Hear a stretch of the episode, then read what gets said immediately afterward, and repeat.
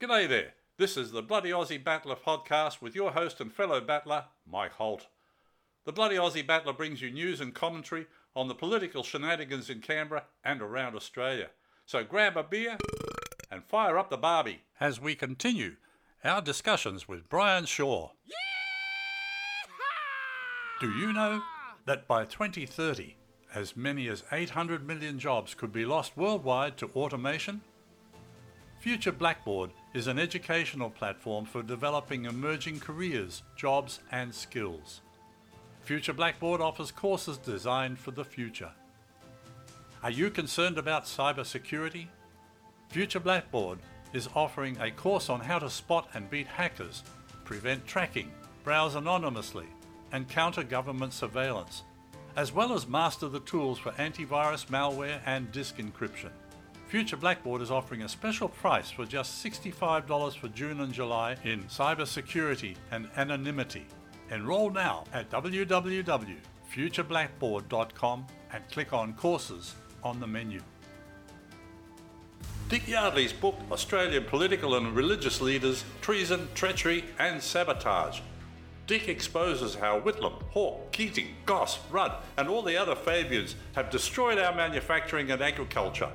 If you want to know exactly how they have done it, get Dick's book at advanceaustralia.com.au and click on merchandise. Knowledge is power. Get the power to fight the corruption today.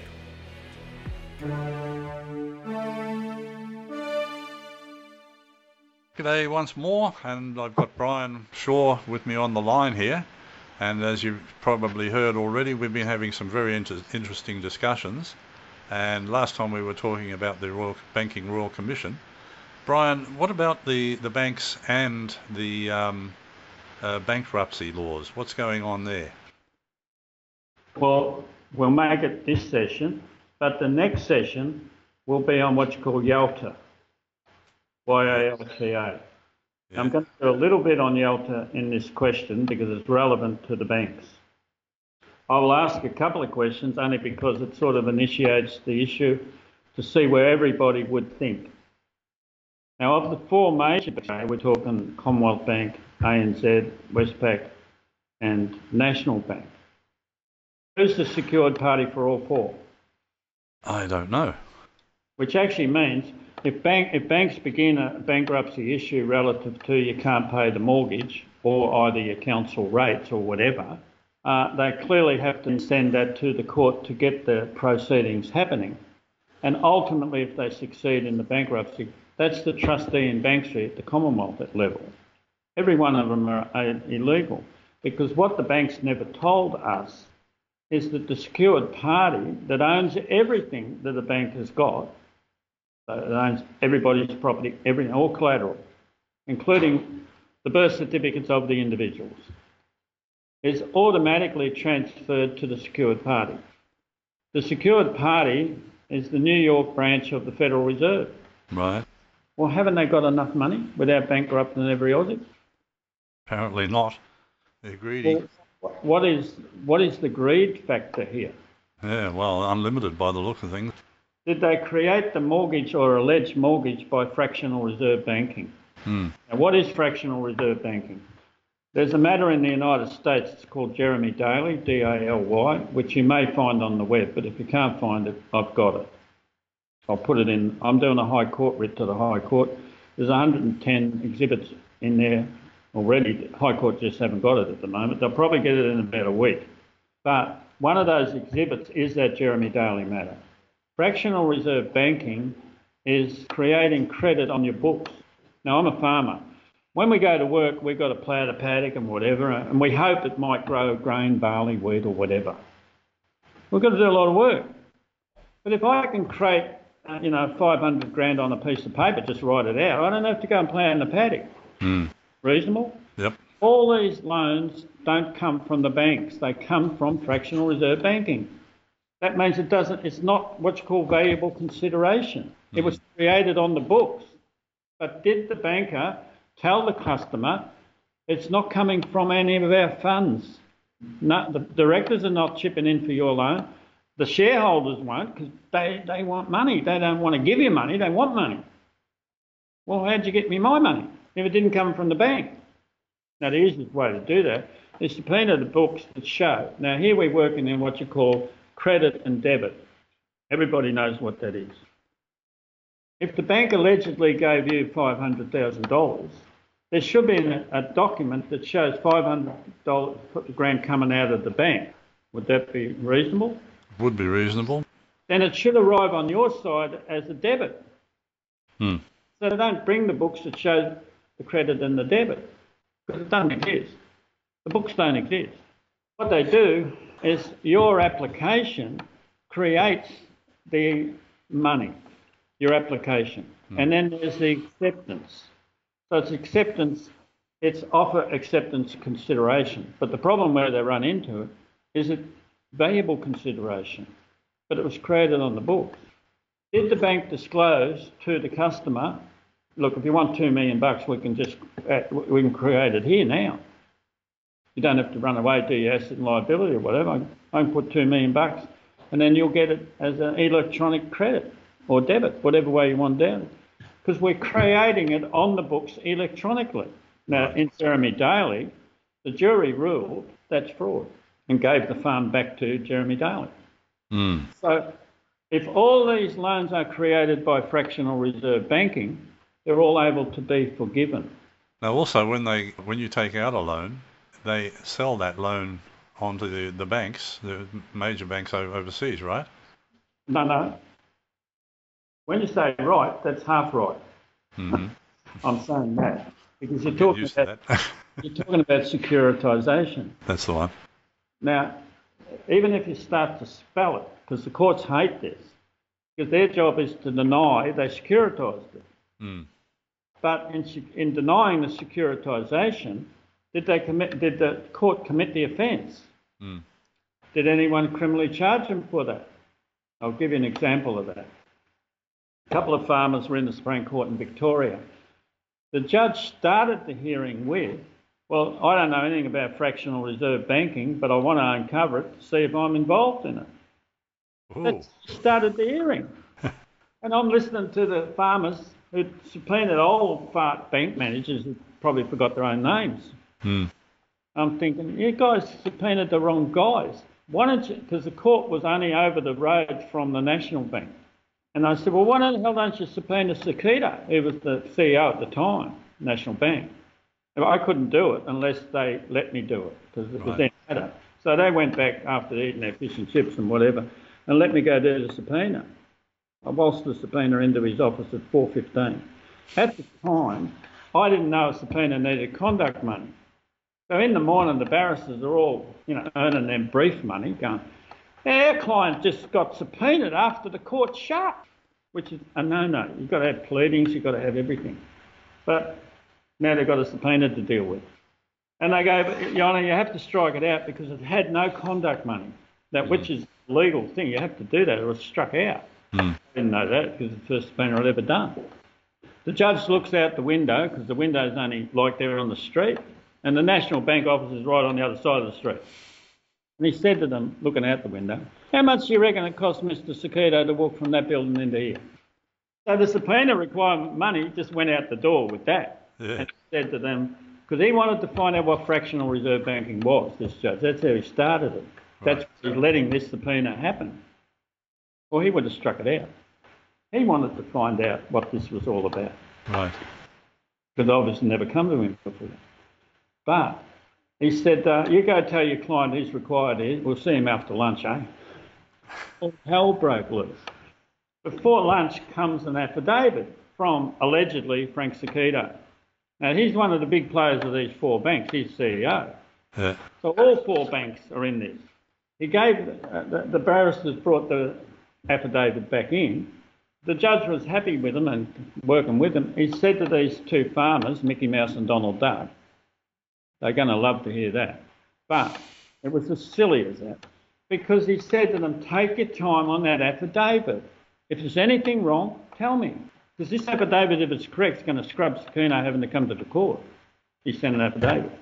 And they've spent about five minutes with the thing between them, Mickey Mouse and Donald Duck. I say that quite purposely to get them angry. The only way to get the farmer working is get them angry. Um, no, no, we don't have any problem with the affidavit. It's like I dismissed the subpoena, we're going for lunch. Well, they've already put that affidavit in their bag and they're going for lunch too. When I walked up to the bar table and I said, drag that back out and give me a look at that.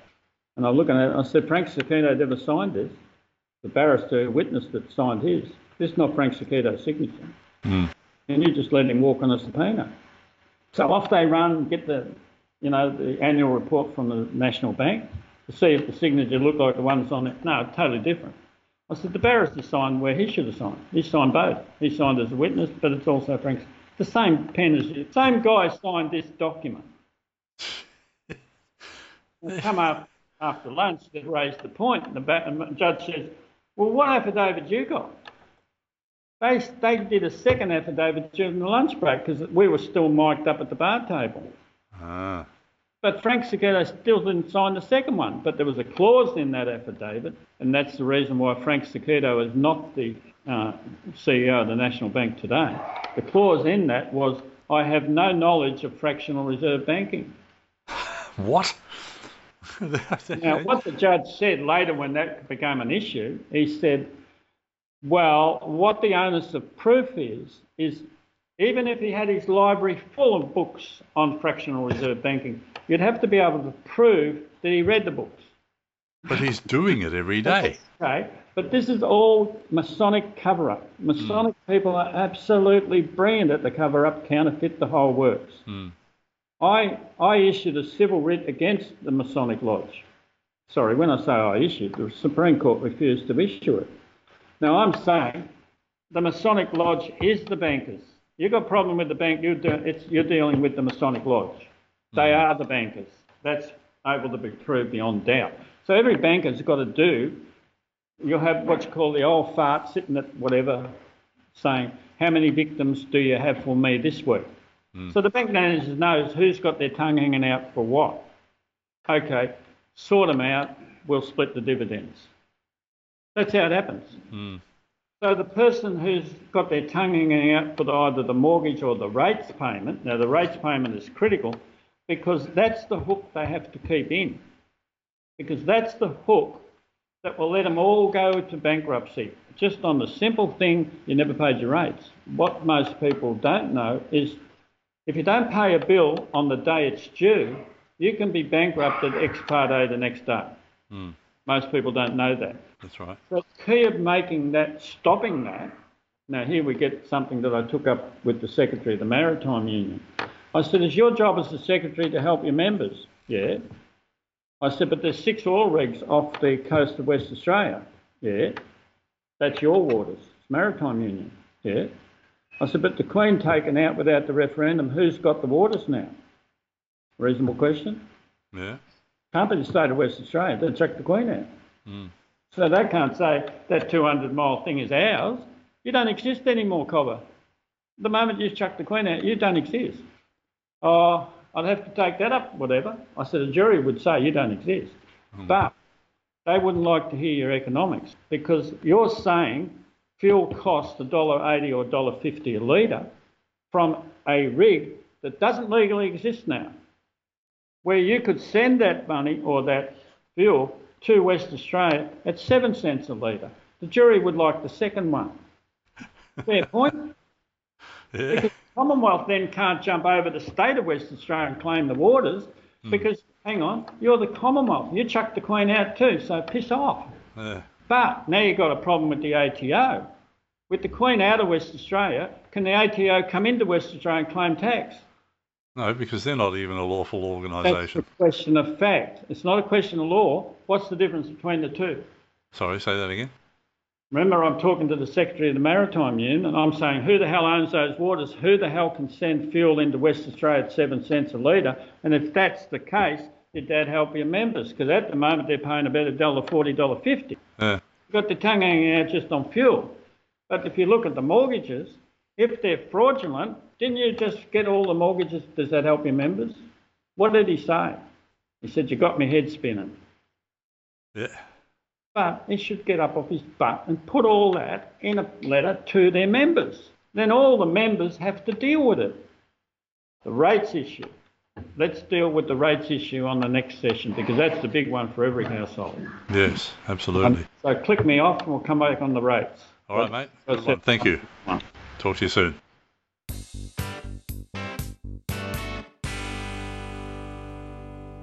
These bankers are dreaming if they think that we are going to continue to knuckle under to their corrupt and treasonous activities. It's time for a change. And just to get us into the mood, I'd like to play a song I wrote just recently called Tropical Dreaming.